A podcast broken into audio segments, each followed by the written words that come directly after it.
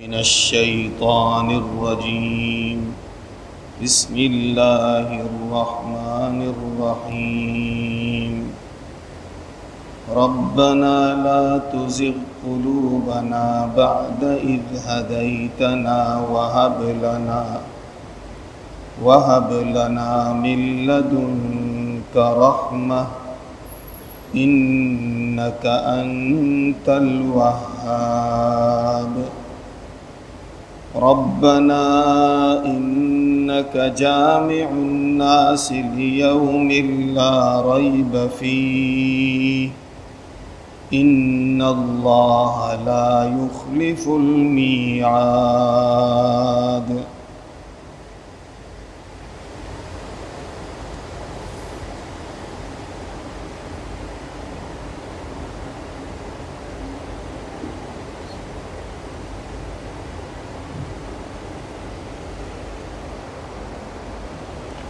گزشتہ آیات میں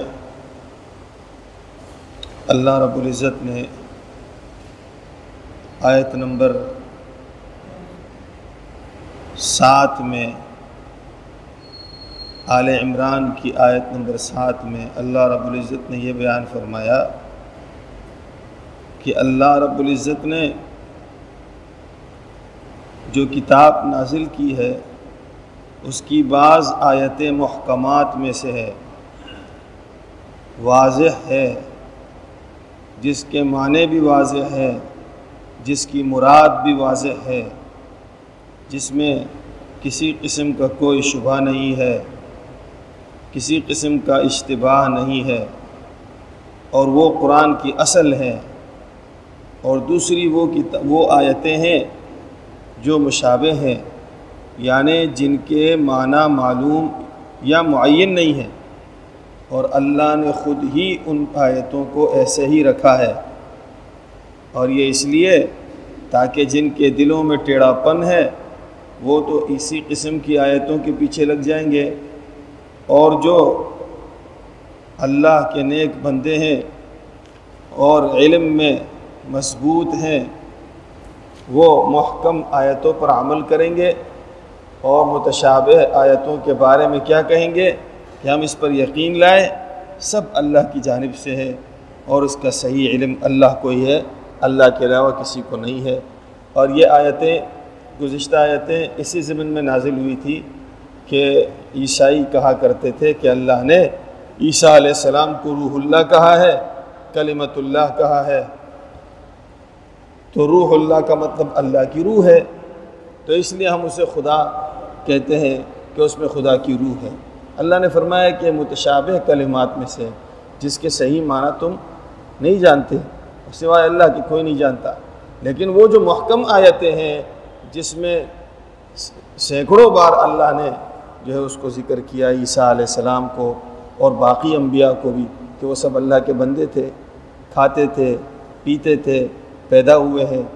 وہ بے شمار نشانیاں بتاتی ہے کہ وہ اللہ نہیں تھے، وہ خدا نہیں تھے، وہ الوحیت کے قائل نہیں تھے۔ جو محکم آیتوں سے ثابت ہے، تو تم ان محکم آیتوں کو چھوڑ کر یہ ایک دو کلمے جو متشابہ ہیں،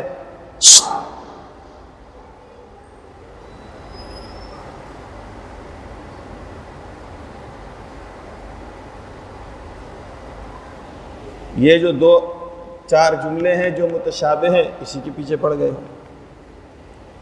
آگے اللہ تعالیٰ فرماتے ہیں کہ جو راسخین فی العلم ہے، جو علم میں مضبوط ہے، واقعی جن کے پاس اللہ کی طرف سے جن کو اللہ نے علم عطا کیا ہے، جن کو شعور عطا ہوا ہے، اور جو پکے مضبوط ایمان والے ہیں،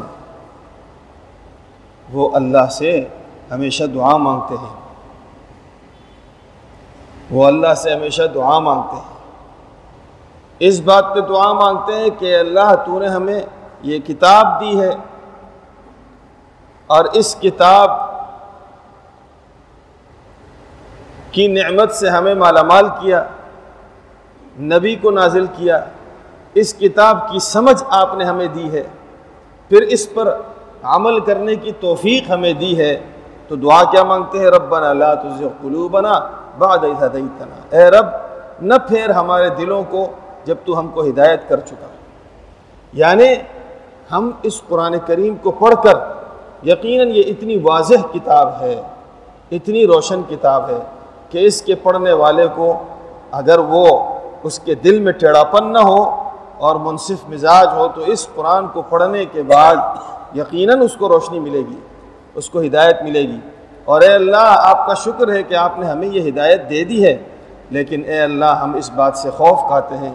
کہیں ایسا نہ ہو کہ ہمیں جو آپ نے ہدایت دی ہے، اس کے بعد ہم پر گمراہی نہ آ جائے ہمارے دل ٹیڑھے نہ ہو جائے۔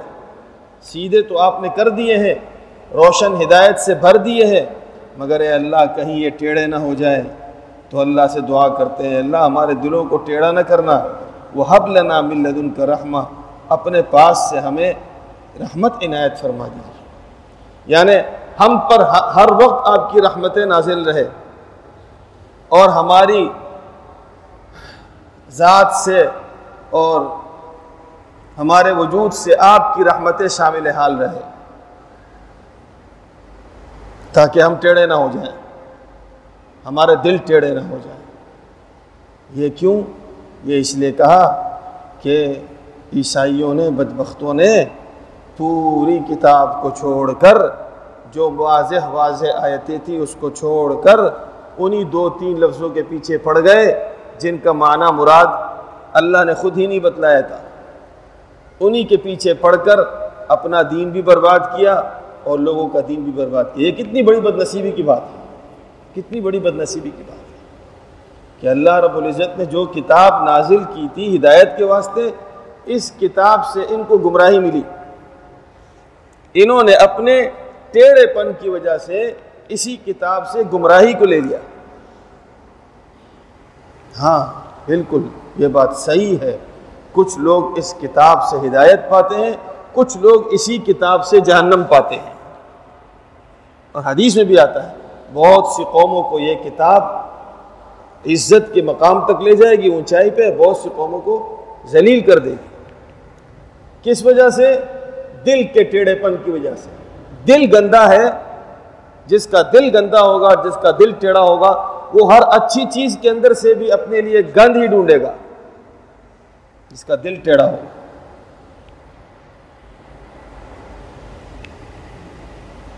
شہد کی مکھی،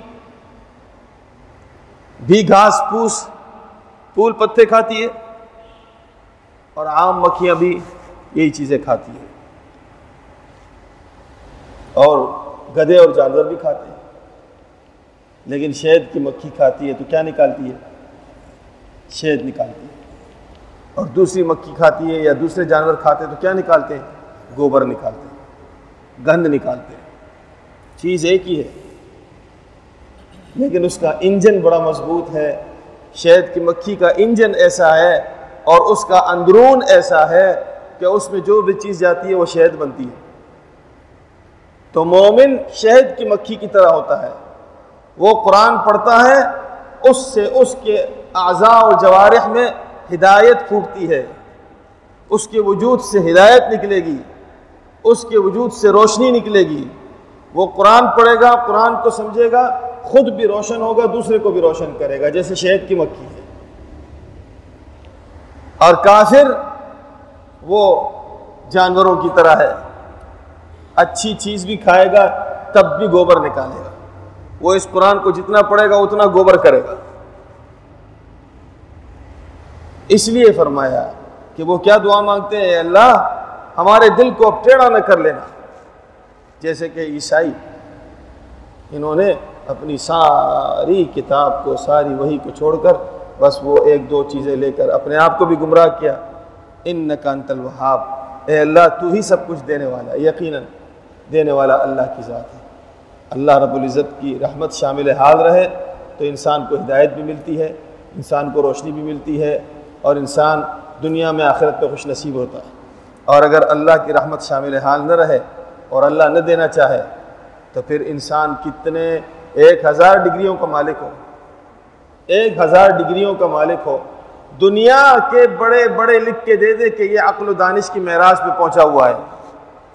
اور دنیا کے بڑی بڑے کالج کہہ دے کہ اس کی طرح ذہین کوئی نہیں، اس کی طرح عقل مند کوئی نہیں ہے۔ لیکن جس کو اللہ گمراہ کر دے، تو اس کی عقل کتنی ہی ساتویں آسمان پہ کیوں نہ پہنچی ہو، یہاں آ کر وہ فیل ہو جائے گا۔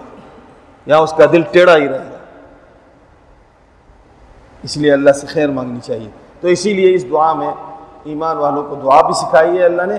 اور اللہ نے قرآن کریم پڑھنے والے کو تمام مومنین کو یہ سکھایا ہے کہ ساتھ میں دعائیں بھی مانگیا کرو۔ ہم نے تو تمہیں ایمان دیا ہے۔ یقیناً بہت بڑی دولت ہے۔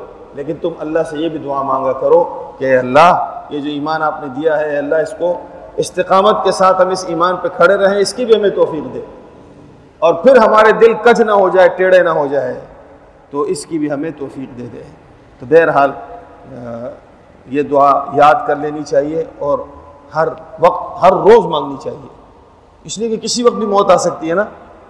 موت تو کسی وقت بھی آ سکتی ہے۔ کہیں ایسا نہ ہو موت کے وقت دل ٹیڑھا ہو جائے۔ حدیث شریف میں آتا ہے نمل اعمال بالخواتین۔ اعمال کا دار و مدار خاتمے پر ہے۔ موت کیسی ہوئی ہے، اس پر مدار ہے۔ کتنی بڑی بد نصیبی ہے کہ آدمی ساری زندگی اچھی گزارے موت کے وقت کہتے کہ میں میں انکار کرتا ہوں۔ نعوذ باللہ۔ اور دل ٹیڑھا ہو جائے، شیطان اس پہ مسلط ہو جائے، تو ساری محنت برباد ہو جائے گی نا؟ یقیناً ساری محنت برباد ہو جائے گی۔ ایک آدمی قطرہ قطرہ قطرہ قطرہ کر کے ایک تالاب کو بھرے۔ ایک تالاب کو میٹھے پانی سے بھر دے۔ اور بالکل جب بھرنے کے قریب آ جائے تو اس میں دو قطرہ پیشاب کر دے۔ تو کیا ہوا؟ آخر میں اس نے کیا کیا؟ تالاب برباد کر دیا نا۔ کہیں ایسا نہ ہو کہ ہمارے ایمان پر اور ہمارے اس دین پر اور ہماری محنت پر شیطان بھی اپنا گندا پانی پھیر دے۔ اس لیے ہر وقت اللہ سے دعا مانگے۔ اے اللہ، اس دین پر ہمیں استقامت نصیب فرما دے۔ موت تک دین پر ہمیں قائم فرما دے۔ اے اللہ، موت کے وقت ہمیں کلمہ نصیب فرما دے۔ کلمے پر ہمیں موت آ جائے۔ تو یہ دعا بہت اچھی ہے۔ ربنا لا تزغ قلوبنا۔ اے اللہ، ہمارے دلوں کو نہ پھیرنا۔ بعد ہدیتنا جبکہ آپ نے ہم کو ہدایت دے دی۔ وہ حب لنا من لدن کا رحمہ۔ اور عنایت کر ہم کو اپنے پاس سے رحمت۔ ان نقل الوہاب۔ آپ ہی سب کچھ دینے والے ہیں۔ اے اللہ، آپ کے دیے بغیر کچھ نہیں ہو سکتا۔ یہ جو نعمت دی ہے اس وقت ہدایت کی، یہ بھی آپ نے دی ہے۔ یہ ہدایت کی نعمت ہم موت تک اس کو سنبھال کے رکھیں۔ اے اللہ، یہ بھی آپ کی رحمت سے آپ کی عطا سے ہوگا، ورنہ نہیں ہوگا۔ تو اس میں وہ ساری چیزیں اللہ نے ذکر کر دی ہے اور بہت مختصر سی دعا ہے، ہر مسلمان مرد عورت کو یاد ہونی چاہیے اور ہر وقت مانگنی چاہیے۔ کم سے کم اگر نہ ہو تو رات کو سوتے وقت تو یہ دعا ضرور مانگ لیں دن کے اختتام میں رات کو سوتے وقت ہر وقت ایک ایک ایک بار کم سے کم یہ دعا ضرور مانگے رب بنا لا تزغ قلوبنا، اے رب ہمارے، نہ پھیر ہمارے دلوں کو، بعد اذ ہدیتنا، جبکہ آپ نے ہم کو ہدایت دے دی وہ حب لنا من کا رحمہ، عنایت کر ہم کو اپنے پاس سے رحمت ان کنت الوہاب، تو ہی سب کچھ دینے والا اور اگر یہ دعا نہیں ہوتی، یاد نہیں ہوتی، تو کم سے کم اردو میں مانگ لیں، اپنی زبان میں مانگ لیا کرے اللہ کو ہر زبان آتی ہے۔ اے اللہ، جو دین آپ نے مجھے دیا ہے، جو کلمہ آپ نے مجھے دیا ہے جو ایمان آپ نے مجھے دیا ہے، اے اللہ، یہ مجھ سے چھین نہ لینا۔ اے اللہ، میرے دل میں ٹیڑھا پن نہ آ جائے۔ اور اے اللہ، اسی کلمے پر مجھے موت دے دینا۔ اور اے اللہ، اپنی پاس سے مجھے رحمت عنایت کر دے۔ آپ ہی دینے والے ہیں۔ تو یہ دعا مانگ لیا کریں تو انشاءاللہ تعالی ہمارا پھر خاتمہ ایمان کے ساتھ ہو جائے گا۔ تو ہم بچ جائیں گے۔ اللہ تعالی ہم سب کی حفاظت فرمائے اور اللہ رب العزت ہم سب کو ایمان پر استقامت، دین پر استقامت نصیب فرمائے۔ اللہ تعالی ہمارے دلوں کو ٹیڑھے پن سے بچائے، کجی سے بچائے۔ اور اللہ رب العزت نے جو ایمان، جو ہدایت ہمیں دیا ہے، اس کے جو تقاضے ہیں، اس پر عمل کی توفیق بھی نصیب فرمائے۔ نماز ہے، روزہ ہے، زکوٰۃ ہے، حج ہے، حلال حرام سے، حلال حرام کی تمیز ہے، جائز ناجائز کے درمیان تمیز ہے۔ اور اللہ کے باقی احکامات ہے۔ یہ سب ایمان کے تقاضے ہیں۔ اللہ اس اس پہ عمل کی توفیق بھی نصیب فرمائے اور موت تک اللہ رب العزت ہم سے دین پر استقامت کے ساتھ اللہ تعالی ہمیں قبول فرما لے اور ہر قسم کی محتاجگی سے اور ہر قسم کی بیماریوں سے، مصیبتوں سے، آفتوں سے اور آزمائشوں سے اور فتنوں سے اللہ تعالی ہمیں بھی اور ہمارے دین ایمان کو بھی محفوظ فرمائے۔ صلی اللہ تعالیٰ رحمت کے